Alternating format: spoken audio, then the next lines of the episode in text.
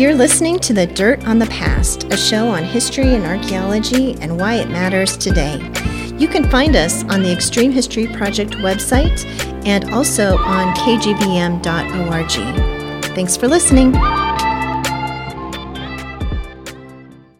Welcome to The Dirt on the Past from the Extreme History Project and KGVM Community Radio. Whether digging up a site or dusting off the archives, we bring you some of the most fascinating and cutting edge research in history and archaeology and discuss why it matters today. Join me, Nancy Mahoney, alongside co host Crystal Alegria, as we converse with anthropologists, archaeologists, and historians about how they bring the past alive. Welcome to this week's edition of The Dirt on the Past. I'm Nancy. And I'm Crystal. And we're the co hosts of this show.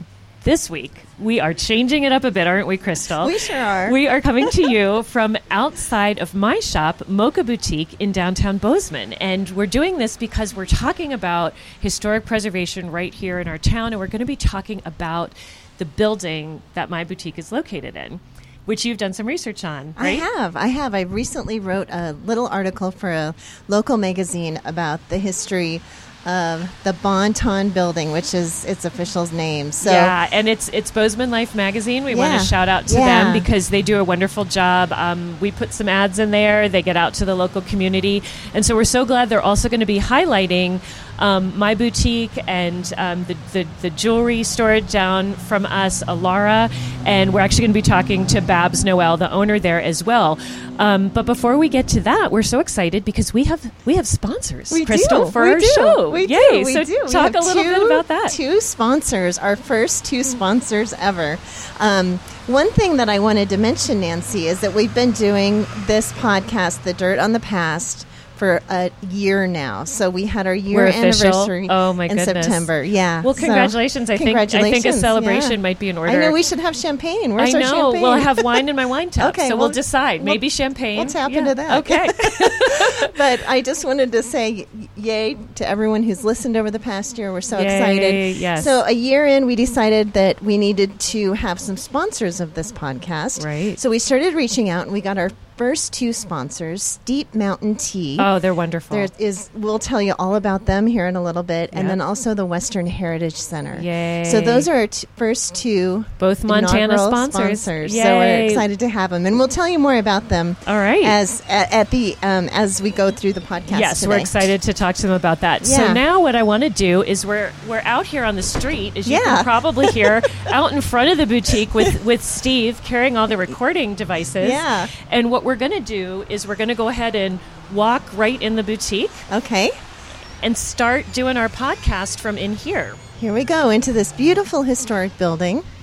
And you can hear the, the sound of the door creaking. Yeah. Um, and when we walk in, we can see the beautiful original tin roof and the original maple hardwood floors and The um, brick walls. The brick walls, which Beautiful gosh, brick walls. They're beautiful, but you, Yeah. you cannot nail anything into them. um, they're made of they're made of the poor quality bricks that just crumble. These Yeah. aren't the ones that go on the outside of buildings.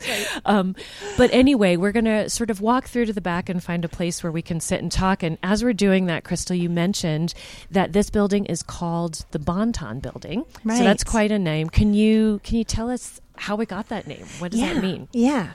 So the um, Bon-Ton kind of just means high fashion. That's what Oh, it means. that's sort of appropriate. I know it is, Yeah. especially for your shop, Nancy. But um, Bon-Ton was p- a popular term in the Victorian age. And that's why this building got that name, is because in 1914, um, a baker whose name was Eugene Graff opened a bakery in one bay of this building. So this building has four bays to it. And he opened his bakery, which he named the Bon-Ton Bakery. And that's that's the beautiful um, tiling mosaic we see on the side of the building, Yeah, right on the on the corner. It says Bon-Ton Bakery, and I think people still think there's a bakery if they're not from Bozeman. Right. But you're saying then that Bon-Ton that's just a general yeah, it's term. kind of a general term, and he used that. Um, it was a it was a really fashionable term about that time, and so he used that as the name of his bakery. So you open this bakery in this building. He um, had the bakery ovens in the building. He baked the bread here, And he and his family lived upstairs. Eugene Graff was from Germany. He was from the Munich area. Oh, wow. And he came to the United States with his family in 1907 and then settled here in Bozeman in about 1914. All the way from Germany. All the way. here to Montana. I wonder Yeah. what that what led him on that path. I wonder too, and I didn't dive in far enough to answer that question for you. But um, you know, a lot of people were still coming to Montana during that time from other countries, from other places. Of course, we still today have people coming from all over right, the but world. it was still Bozeman. such a young territory Yeah, in the yeah. early 1910s and 20s, right? We didn't Yeah. have much of a population out here. No, no. So it there was still a lot of people coming from different places, and and so it wasn't unusual that someone from Germany would come and and settle in Bozeman, Montana, at that time, or in Montana. Right. So uh, you always kind of think of everybody coming here in the early days during the gold rush time frame, but you know people kept coming. Right. And, you know, they had to land somewhere else originally, you know, so did he make the trek across the country Mm-hmm. He did. It's just so interesting yeah. to imagine then how this I becomes, know. because then he really in, invested in the building. Yeah. We'll hear a, a little bit more about that in a minute. But um, what Eugene Graff found when he got here was there was a building already here. So he Right. named it, and the name comes from his association with the building and the bakery. But the building was already here. So I wonder if you can tell us who first built it, when they first built it, and sort of what was what was in it at the very beginning. Well, this building was built in 1890. And so, just to back up a little bit, the town of Bozeman was founded in 1864. Okay. And it wasn't founded as a gold rush town, but it was founded because of the gold rush. So that gold rush happened here in Montana in 1862, 63, 64, that time frame. Gold was being found in Bannack, um, what is now called Helena, Virginia City, those places. Yeah, not Bozeman, not the Not Gallatin Bozeman. Valley, but places a couple hours away. Right, Yeah. right. And so people were rushing to those places for gold.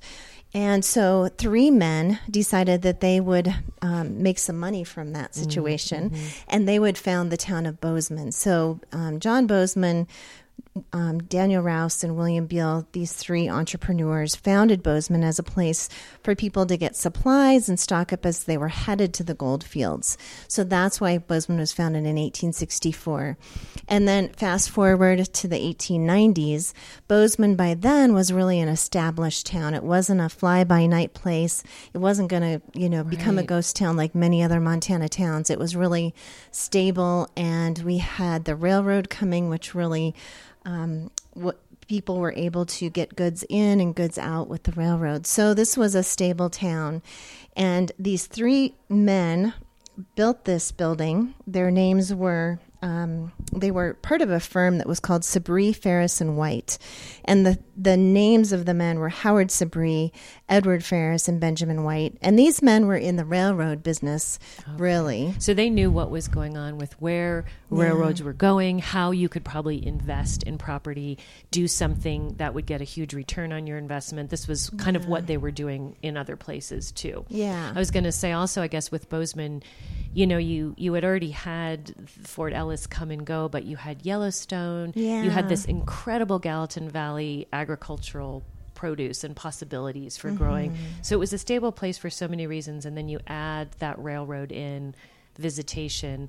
I can imagine it seemed like a pretty good place to Yeah, invest. It was a good place to invest, and that's what those three men did. They built this building for as an agricultural supply store, basically.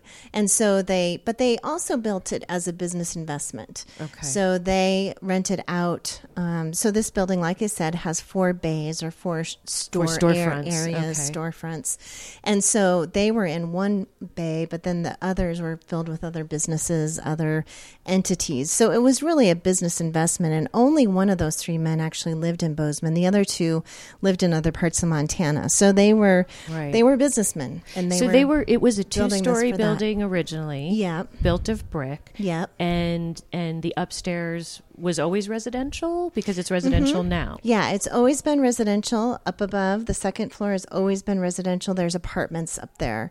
And today, um, there's still apartments up there. People still my, live upstairs. My kids, lots of people would still love to be yeah, able to get yeah. right up there, right on Main Street. It's a great location. Right. Okay, so Krista, we've moved from the dressing room area out to the annex area. That's what we call it here at Moka. It's it's literally, I think, a unit tacked on to what was the exterior of the back part of the Bon Ton building, at least this section of it. And there's what looks like an exterior window just behind you, yeah. um, and uh, and some exterior facade over to the side of another addition. Um, but it's a little quieter back here. Yeah, yeah, I love it back here. You know, I always love going in basements of buildings, back rooms oh, of buildings, because that's where you see all the architectural detail that is uh, sometimes often covered up in the front part of a building. True, so, you can see the yeah, layers and you modifications. Can see the layers, you can see the history. You've you, been in our basement too, which is well, that was the first thing I went into when you bought this. I know, and like, I think Nancy, you, you probably were in it before too. And I, am always like, this might be the second trip for yeah. you. But yeah, it has definitely got those creaky old staircases, and yeah. it looks like there's a ramp where you used to be able to to drive you know, um, a cart or something with wheels or, or, whatever right down into the basement. There's a ramp down there, a dirt ramp, and that's the scary part that we don't go into. and then we use the other part. Ours hasn't been remodeled down there, so it yeah got a lot of original stuff. So thinking that. about that, I wanted to to have you place us in this building. So it was built in 1891. 1890. 1890. It is 1890. And so yeah. when it got going, um, was that the center of town? Because we kind of think of Willson and Main, that main street light, the Baxter Hotel, which is diagonally across, as being sort of the center of downtown and kind of the hub and, and the main arteries running through the downtown Bozeman. So, what was it like when it was built in 1891, 1990? 1890. Take that out. 1890. 1890, yeah. So it was kind of on the edge of town. So uh, Bozeman's center or its or its apex was at the crossroads of Main and Bozeman Street, which is about two blocks down. And this was kind of on the outskirts of town. It was on Main Street still.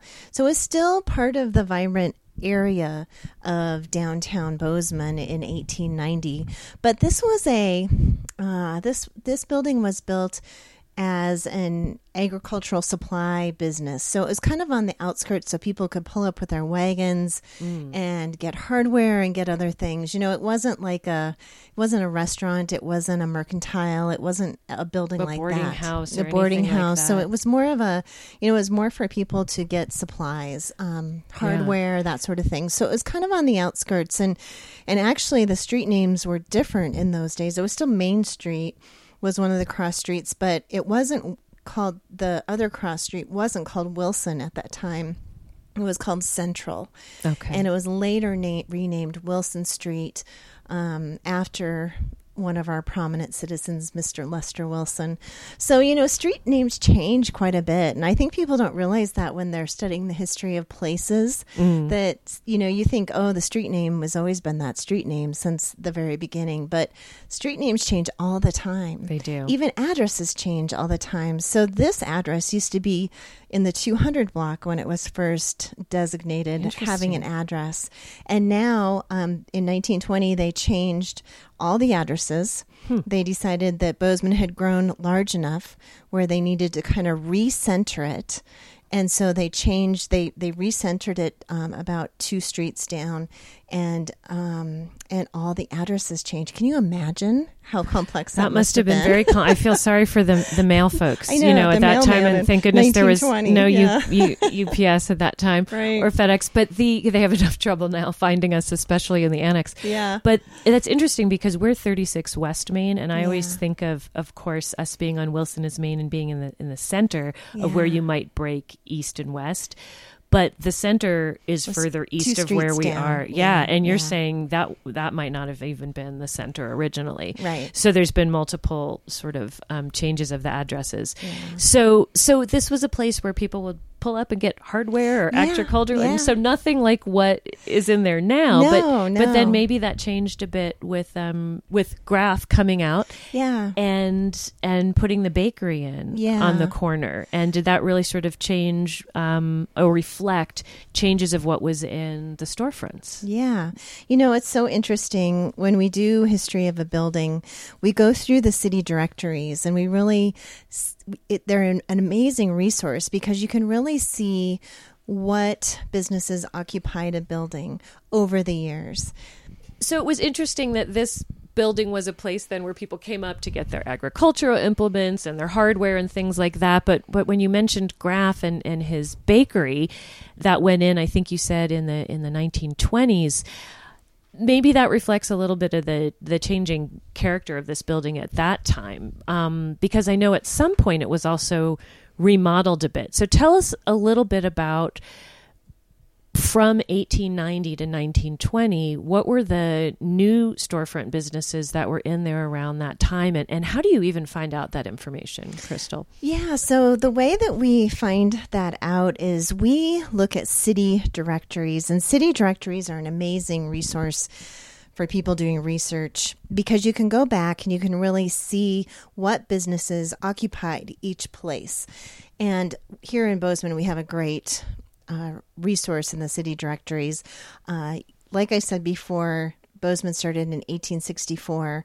Our city directories don't start till about 1902. Okay. So we have a big gap there, but but once they start in 1902, we can really track what businesses were in here. But there's also another resource. Okay which is the Sanborn insurance uh, maps. Uh, and those are fantastic because yeah. you're getting an actual plan and you can see what a building looks like. Because I, I was going to say, with the city directories, is it challenging then?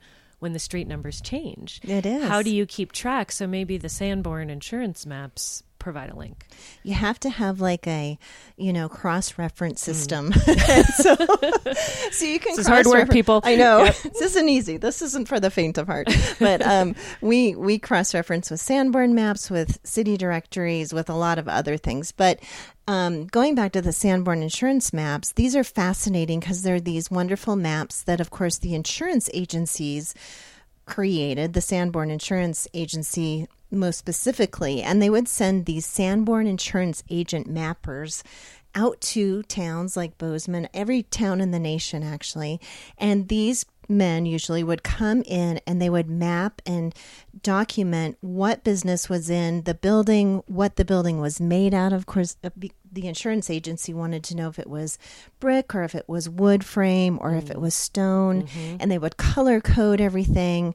And then for us historians, it's really nice because they would put what was in some of those buildings, okay. whether it was a residence or whether it was a, you know, a hardware business or a plumbing store or sure. what it was. So we can use those to kind of track that's, some of that too. That's an invaluable resource, yeah. really. Yeah. yeah. And seeing how maybe buildings changed over time too, in terms of if they were subdivided in some right. way, that would show up presumably right. as well. Right. And that's how we track if buildings changed, if they were added onto, if they were demolished, if they, you know, right. one building was demolished, another one was built on the location. Mm-hmm. So we can use Sanborn maps for so much.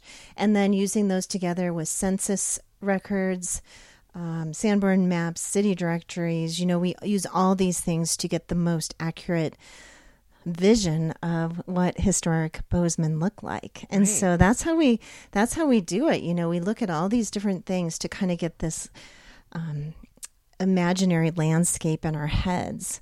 It wasn't imaginary then, but for us it is now. So, right, because things yeah. have, things have changed. Yeah. So so what what were some of the other businesses that were in here when yeah. Eugene Graff built the bakery? So before Eugene Graff built the bakery, I just want to go back a little bit and talk about some of the um, businesses that were in here from that we have from the Sanborn maps. So in 1904, on the 1904 Sanborn map. Well, in 1890, let me go back even further. In 1891, on the Sanborn map, there was a uh, U.S. Land Office in one of these one of these oh, storefronts. Wow. So a government. Yeah, office. and then harness shops um, okay. occupied some of the other storefronts. Uh, the Chronicle, which was our newspaper, oh my goodness, was was, was in actually here. in the one that we're in right now. Really, in, in your store in the Gosh, Moka. I wonder if there's any yeah. evidence of that underneath the basement floors. I Andrea, wonder. we're going to have to go digging in the basement and see what we can find. can find She's like, no, no thanks. yeah, she's like, I didn't sign up for that. so um, in 1904, there was plumbing. There was a plumbing outfit that was operating out of the storefronts, harnesses still, and then a meat and sausage factory, which I think is so interesting. Okay, right downtown Um, here. it- right downtown. Making sausage. Making sausage. Yuck. Yeah. Okay. Yeah. And then in 1912, there was a tin shop and a tailor working out of the, one of the storefronts, hardware working out of one of the storefronts, a harness shop still, and then meats, a meats that sausage sausage sausage shop. Boy, that's hard to say. It is very hard to say. I can hear. I can hear the struggle. The struggle. And um, so Yeah. a lot of the kind of similar things though over that time period. Yeah. And then, but still no bakeries, right? Nope. Then the bakery came in in 1914 with Eugene Graff, and so he brought the bakery into one of the storefronts. Okay. Um, and The one on the corner, the one on the very corner. So Great location. Yeah. And then, um, you know, he was in that storefront, but as time moves forward, you know, we're in the 19 teens now. There were, um, there was a pictures and framing store in one of the storefronts. There was a music shop. As time goes on, there was the, um, there was the modern cleaners. So that's in 1930s. The modern cleaners was in one of the storefronts. Um, the, the there was a music store Okay. in one of the storefronts in the 1930s. It was called um, Toner's Music Shop.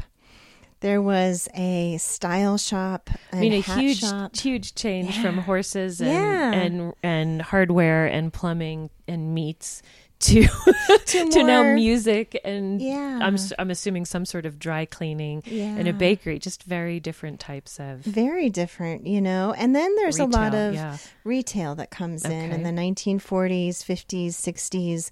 A lot of these storefronts have retail shops in them. And there's one store called The Mode, which was in your storefront um, Oh, my where Moka is today. And I feel like it was just such a precursor to, It's to like this we boutique. knew. I, know, the know. names are so similar. And I love the, the name The Mode. Do you have any? Were there any advertisements that you got to see? Do you have any sense of what you they know, sold? I'm sure there are advertisements we could find, Oh, but I didn't fun. look for those yet. All But right. yeah, We'll have to go they- look. The mo- it, it just sounds very hip. It was a women's clothing women's store. clothing clothing store. So, Okay. and it was there for a long, long time. It was in um, this storefront um, for many, many years. And I think probably if we put it, something out on Facebook, people would remember it. All right, 'Cause so we got good historical karma here going Time on frame here. that people awesome. would remember. Yeah. So we'll have to do we'll have to do more research into that. and Yeah. dive a little bit deeper into the mode I know. clothing store. so I know that um, there were stores that were here in the 1980s that people even remember. I know people talked about Music Villa, which is still a store that operates now at the other end, eastern end of Main Street, was in here. Tell me a little bit about that because they were either in in the the unit that I'm in or one next to it. Yeah, Nancy. So, like you said, in more recent memory, uh, Music Villa came into this area. Music Villa moved into 34 West Main, which is the storefront right next to yours. Right.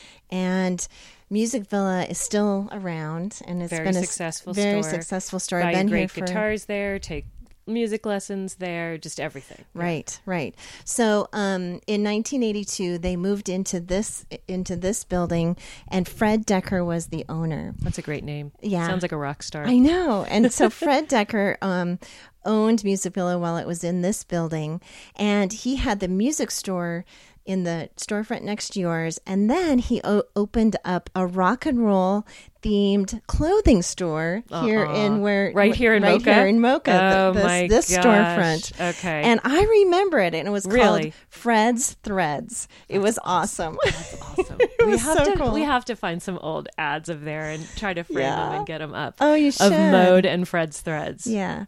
And so Fred Decker owned Music Villa for many years, and then he decided it was time to retire. And so he handed it off to his son, Paul Decker, Okay. Paul and Megan Decker, and they are the current owners today. Oh, So they moved this, they moved M- Music Villa out of this buil- building in the year 2000, and it's located still on Main Street, but kind of down at the end of East Main here in Bozeman. So it's, and they have expanded it, and it is a, It's a big, beautiful big, shop. beautiful but it's building now. it's interesting because I have heard from people um, who've been in this town a long time that there used to be people that would um, gather in the basement and play music. There was Oh, like a place to actually come in at night and sort of it be like a, a pickup of bar a where people would bar, be uh-huh. serving and then playing music. But I did hear also then that um, these funny platforms that are in the store Uh-huh. that I thought the previous owner, um, Camille, who owned the route, I thought she had put them in for some reason. There's a platform that was in the front by the shoes and in the back by this three way mirror. Um, she told me recently passing through town that those were here before she took it over. Oh, so those may Those have had to do been. with Fred's Threads and maybe a place to put up some instruments or perform. I don't know. But when we tried to take out a platform, I mean, it was so well built you could have put a baby elephant on it. It would have been just fine. So I don't I don't know. You could have probably held big heavy instruments. we need to do some oral history with Paul Decker because he would probably know. You so would probably know. yeah, so and and it would be great to learn more about that. Yeah. So, So, I want to get back just one more time to um, during that bakery era Mm-hmm. when um, Eugene Graff was here. I, I don't know if you said he owned the whole building or just his part, but that's around the time when there was a remodel. Is Yeah. that right of the building? Right. When this building was built in 1890, it was just a basic brick building. Okay. And so then Eugene Graff came in. He opened his his bakery here in 1914, and he eventually owned the whole building. Okay. And he was doing very well financially, and so he decided in 1928 to do a remodel of this building, and he um, contracted with a local architect whose name was Fred Willson. And Fred Willson is a well known name here in Bozeman. he did a lot of uh, architecture throughout the town, actually throughout the whole state of Montana. And so Graff hired him to do a re um, a remodel of this building, and they really changed it quite a bit, and changed it to more of a Spanish. Um, revival style building Yeah, Co- so it has these beautiful tile Little tiles on the terracotta roofs, tiles on the roof, which weren't there tiles. No, originally. no, And then he he changed the windows too, right? Because we had been looking at an old photograph where each upstairs unit would have had two windows, but right now there are these arched, much larger windows, but Yes. fewer of them. So I was trying to figure out with you were these combined what what was it but we kind of found our answer in in the archives at msu did. not we We did. So we took a trip up to the um, Special Collections Archives at Montana State University, and they have a lot of the architectural drawings of Fred Willson. So we went in and we searched those drawings, and it was amazing to see the beautiful drawings that he did of that. Um, of that Spanish colonial uh, revisions and his ideas for that. And you can see there's somewhere there's like a window and a half, and then he's proposing how to draw Mm-hmm. it together to make an arch. And so then it would have been around that time that I guess the stucco would have gone on over the brick. Yeah. And and maybe is that when the tiles went in? Because we had those beautiful sort of butter yellow, green, and a little bit of red, Yeah. all those tiles that are in front of these storefronts. Right. Is that And that's kind of the mystery, you know. Um, in 1928, things changed, but we don't know exactly when the stucco and the tiles came on. So that is a mystery still to be solved. okay. And so, but that is, and that's probably also when that Bonton Bakery sign that you talked about at, at the beginning of the podcast, that's probably when that went on the building as well. And I really want to find out the date for that. Yeah. And so we did some research, but we'll have to do more because that that date is still unknown at this point. But Graff and Willson, you know, Eugene Graff and Fred Willson really formed a bond when they remodeled this building. And from that point on, from 1928 on, whenever Eugene Graff was building a building or remodeling a building or having his house built, he used mm. Fred Willson. And like I said, Eugene Graff did pretty well financially mm. with the bread business, with the bakery business, oh, yeah. and the other business. He was in a lot of different things, you know, as everyone was. And so he actually built a beautiful house here in Bozeman that was kind of a, it looks like a French chateau. And it's one of our most precious house. historic yes. buildings in Bozeman yeah. now. It's just gorgeous. And so Fred Willson designed that for him yeah. as well. That's on the south side mm-hmm. on Cleveland, mm-hmm. and I mm-hmm. lived literally a block and a half away. My kids grew up; we'd walk by it every day when I was taking them either to the Montessori school or yeah. to Irving Elementary, and everyone who would come to Bozeman would be so taken with this building and puzzled because it does look like a, a miniature French chateau. It's beautiful. Yeah, yeah. So that was one of Eugene Graff's homes. Yes, that was that was his wow. main home. When he, he, moved from upstairs above this building to that house, from Spanish Mission Revival to French chateau right. uh, estate. I don't know, but yeah. so very interesting. But it probably reminded him of, of Europe, home. I guess. Yeah, huh? I mean, it's very way. European, and so of course he was from Europe, so he was from Germany. So, so you know, I really feel like once you start looking into these historic buildings and you start following the people, you start following these relationships that they built, and you better understand the history of the community mm-hmm. through these buildings and through the architecture and through the businesses. This these relationships are formed, and the community is formed mm. in within that. Right. I mean, I, I tell you, I love being in this building. I love the way it sounds. I love the way it smells. The ceiling height is amazing, and um, and some of the things that we've been doing over the last last year, we feel like have been able to expose a little bit more of the way the light comes in, the, mm-hmm. the brick behind. We've been moving uh, some fixtures around and things like that just to kind of let that historic character come through. And I think it does make our boutique have its own unique feel and and a feel that ties it to place yeah. which is i think what you want when you're a store owner and you want people to come in and, and have an experience. And I think um, we want to um, take another little short walk down the street yeah. because we're going to talk to Babs Noell at Alara. And she's been there. I think all the store owners in this Bon-Ton building. Um, have been here for about two decades. So mm. I took over from Camille from The Root, which was here for over 20 years. I don't know exactly how long Visions West has been there, but maybe a, a decade. Um, Plume the same, and then I think Alara has been there for about twenty years yeah. as well. Babs mentioned something about over seventeen years ago. Wow. She was trying to deal with some issue with uh, air conditioning oh, and yeah, metering and yeah. something. So, so we'll so, take a quick walk and chat with her. Yeah. So just to kind of recap what what businesses are in here today, kind of thinking historically as well. You know, it started out as hardware and mm. and you know a U.S. land office, and now it's a, a gallery. And Plume is a bridal store. It's a beautiful bridal store. You have a clothing boutique, and then Alara is a jewelry store. So you mm. know, very different. Reflects yeah. kind of yeah. all those changes mm-hmm. in, in, what Bozeman is and and who's and coming and doing today. the shopping. Yeah, yeah exactly. Okay, okay, so with that, we'll take a short break and we'll do a station break. And then when we come back on again, we'll be talking with Babs. Okay. You are listening to The Dirt on the Past with co hosts Crystal Alegria and Nancy Mahoney on KGVM Bozeman or wherever you find your podcasts.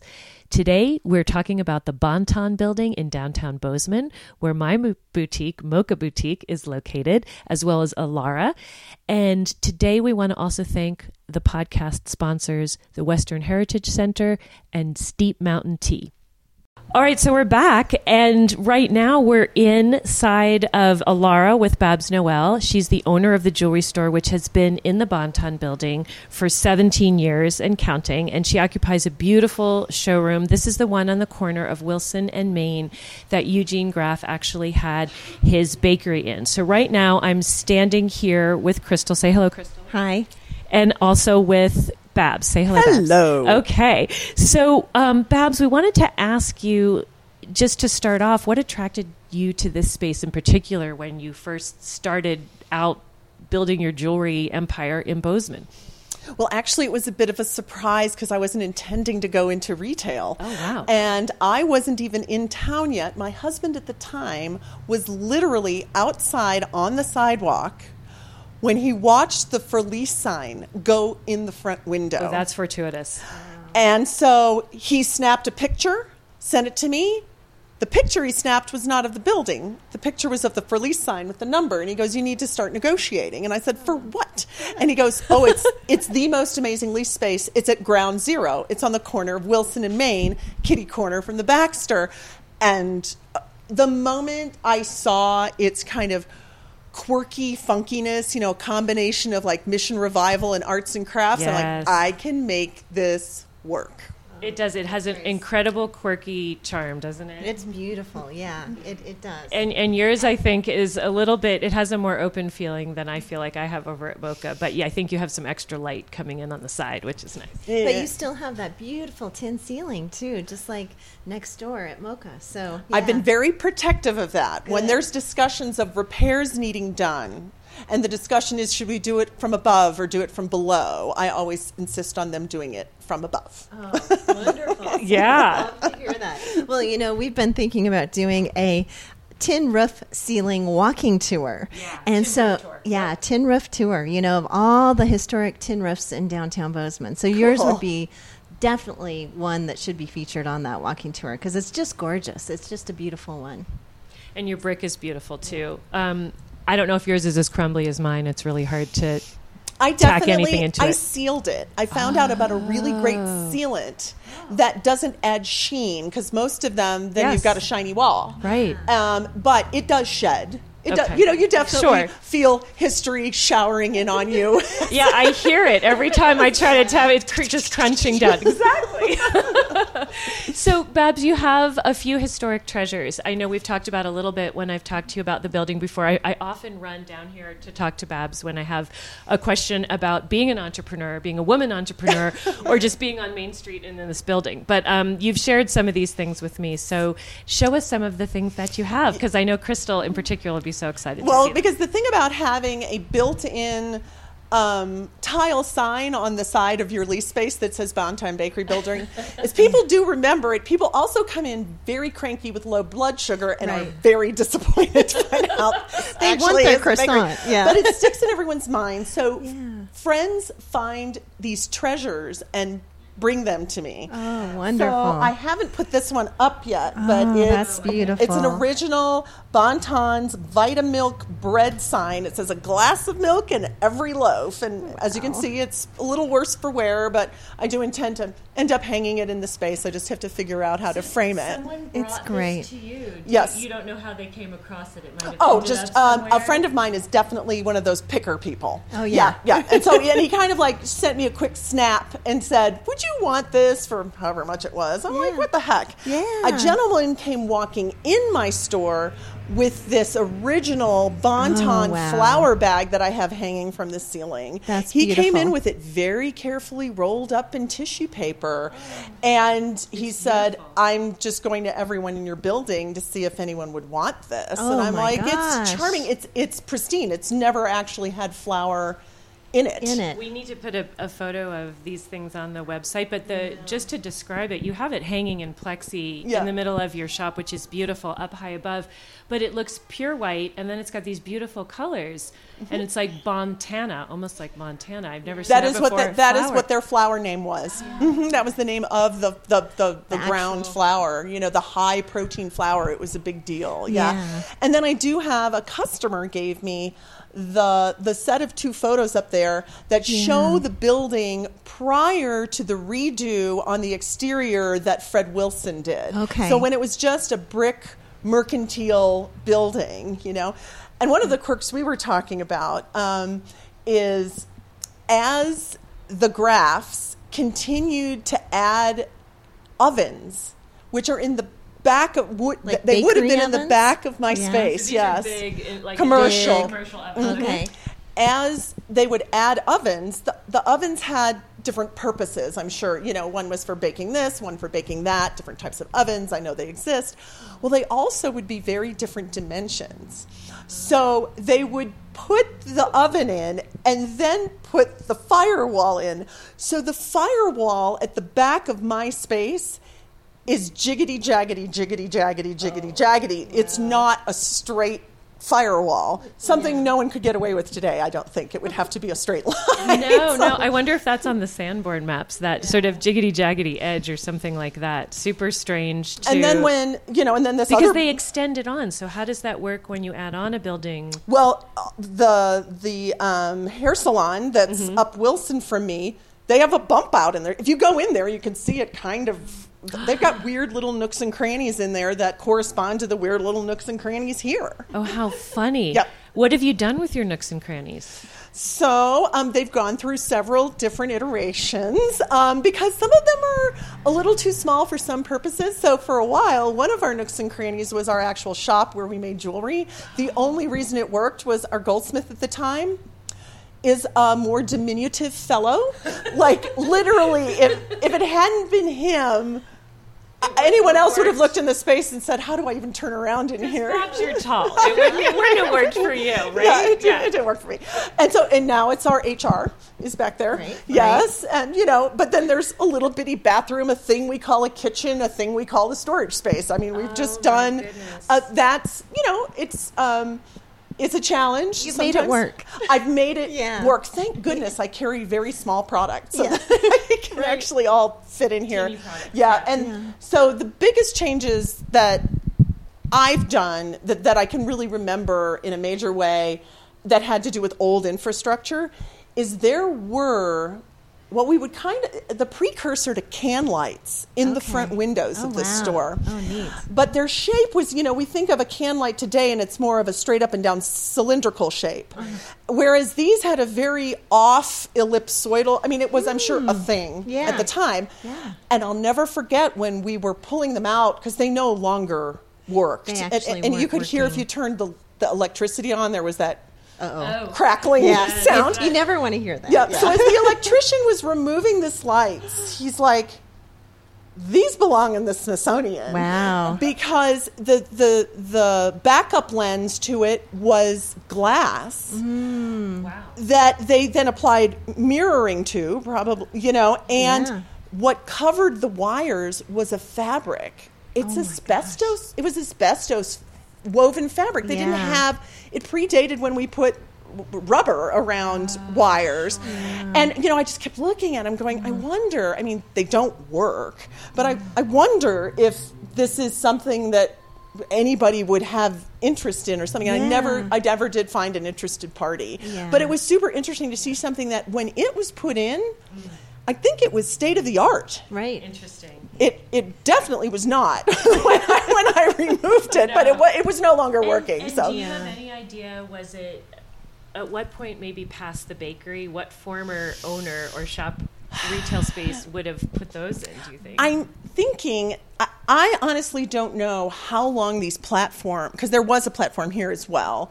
These platforms in the front windows, right. you'll see in this in these older buildings downtown that the platform was a pretty common thing. Right, we all but have I, them. but front, I don't yeah. know if they were all necessarily original. But it certainly seemed at some point everyone had these platforms that they used for storage or whatever. Right. So I don't know. Would one put baked goods in one's bakery window? I don't know. With lights like that. It sounds kind of melty. That, it sounds it kind of melty. There was meat and stuff around here too. You were talking well, about. Well, that and that was earlier. That was much earlier. There was a sausage shop in here in this location, and that was, of course, prior to Eugene Graff's Bakery. But um, yeah, it's it's so interesting to see the, all the different businesses that have occupied this over the years, and you probably have layers and layers of those in your walls and in your floor. And oh, I see some different. When I redid the floors, there were four different types of subfloor. Oh, I love yeah, that. Yeah, it was just I a patchwork. It was a patchwork. we had to make it even. This building does tilt.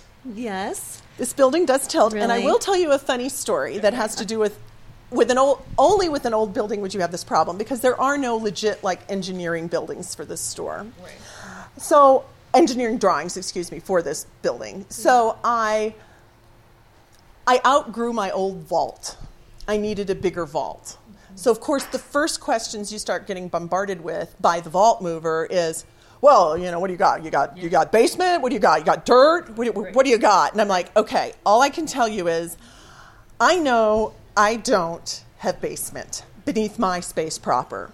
But what's weird is your space has I some basement, basement. Yeah. and up Willson. So can you imagine? They dug huh. a basement out, not on the corner where I am, but in the two directions going away from it, which sounds mm. harder. Yeah. But I realized there wasn't excavation equipment. This was done by right, all by hand. By hand. Yeah.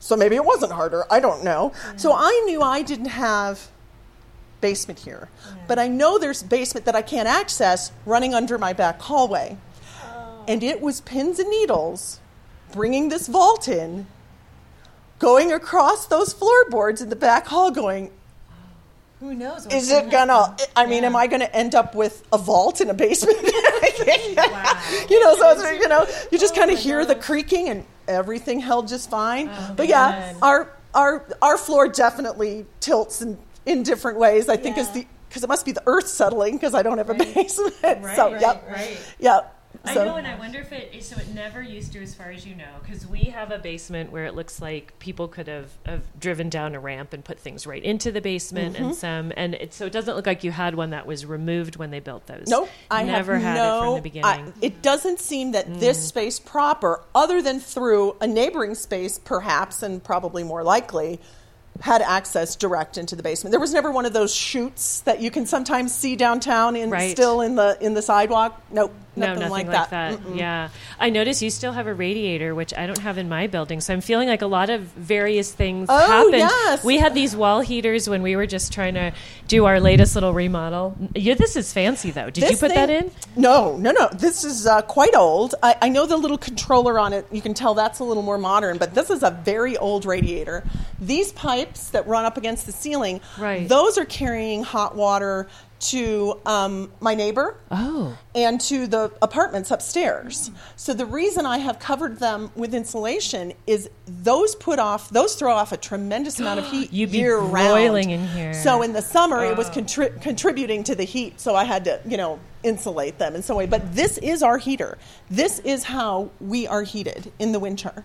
That's so fascinating. Mm-hmm. We have a completely different system now yep. in in our so we each of them work, yeah. now that it's become condoized, right? They've all gone different ways with the various owners. So this this once totally integrated building has become sort of chopped up. But um, are there any other sort of mysteries that you have about the building that you'd love to have solved, or anything we can work on in the in the future, or anything you just hope for the building? Well, what I would hope for the building, something that I think I, I told you about. Mm-hmm. I, I have a dream. Yeah. I have a dream. I have a dream. Of, you know, the original plans that Fred Willson did for the exterior were far more grand that, than what ended up getting executed. Right, right. And I would love to see, in addition to um, ongoing repair, which could be used, I, I personally would love to implement some of the original ideas that were meant to go on the Willson face side. So the long side on Willson, that would be really fun because right now there's not a whole lot of detail on the exterior at all. So you have some ideas I do. that. I do have some ideas that kind of tie into the fact that this is a partially arts and crafts building, partially mission revival. So I would yeah. love to do some ironwork. I'd love to do, yeah, I would love to do something like that. Alas, I am not the owner of the building. Right, right. So, someday, and I love, maybe. yeah, yeah, someday. I love that you are thinking about going back to the Fred Willson design, you know, and I know that you went up to special collections at the MSU library and looked at those architectural um, drawings of Fred's, and aren't they gorgeous? They're, they're just. I was just I mean, like blown away. Blown away. Were you able to find them? Because we they were misplaced for yes. a long time. So we went up. Nancy and I went up, and we said Babs Noell came up a, a, a time ago and looked for these, and she said they were misplaced. So they might be misplaced, and somehow. We, we worked through it, yeah, and found them. Remember, they weren't in the computer system. Yeah, but then he brought them to us from some other part of the collections yeah. which we were not allowed to access. But then came out these beautiful, you know, table sized drawings, which were really remarkable. So that was fun. And that's where I finally got to see sort of those changes that were proposed. Mm-hmm. And then some corrections and additions or something yeah. that. Um, that um, Eugene Graff did exactly. Yeah. I would love to figure out the infrastructure that, that, that is the secret of this building. This building is not giving up its secrets regarding water, sewer, and electrical. It's just really not. Isn't that the beauty of historic buildings?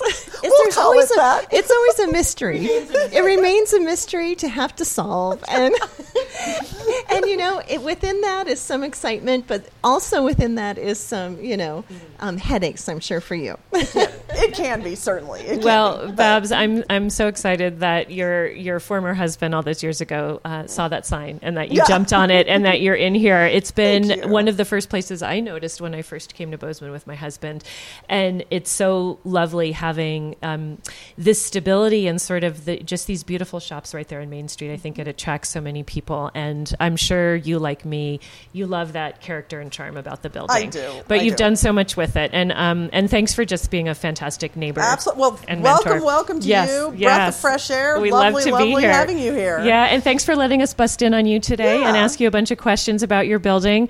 And um, we might be doing it again sometime in the future. Sounds Who lovely. knows? Thank you so much. Okay, thanks, Babs.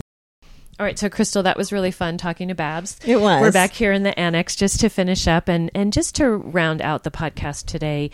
I, you know, as a business owner, I can certainly speak to the significance to me um, to preserving buildings such as this, as the Bonton building, and what it means to me to be able to offer this kind of atmosphere and ambiance to clients that come in.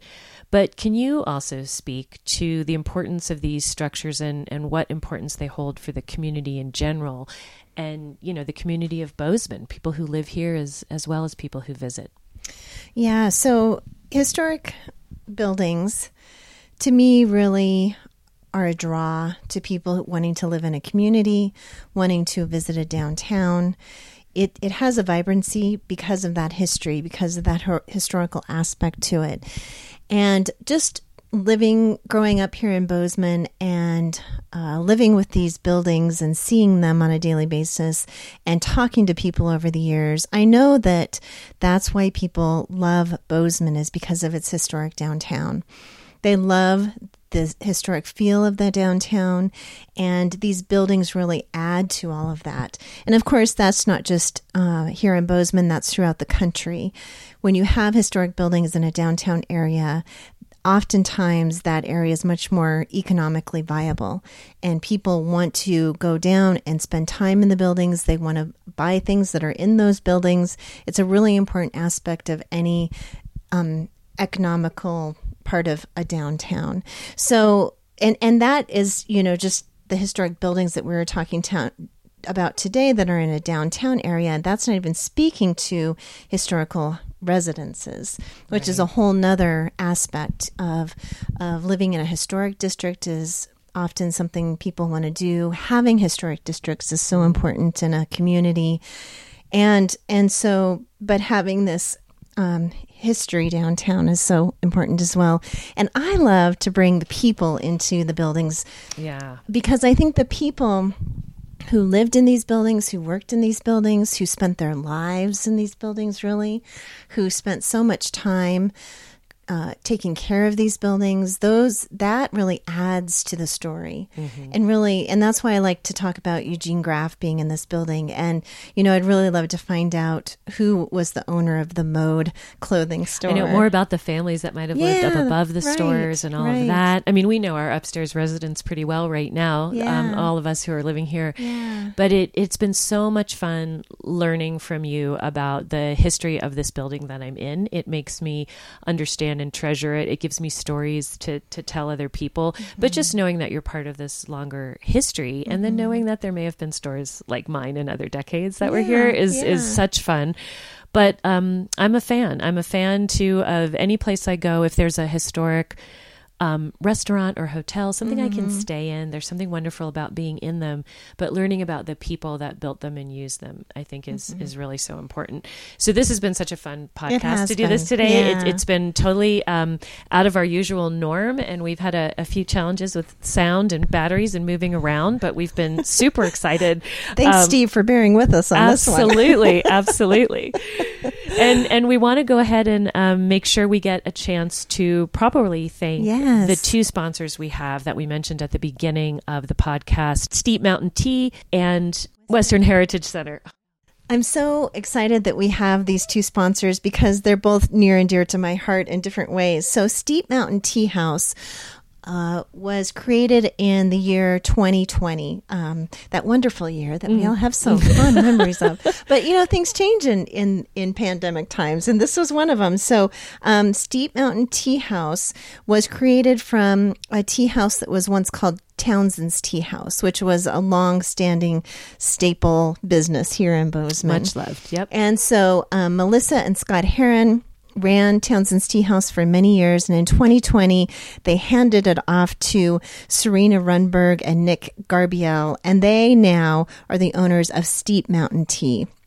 And so Steep Mountain Tea is a great tea house locally for people from Bozeman to go in and sit down and have a cup of tea.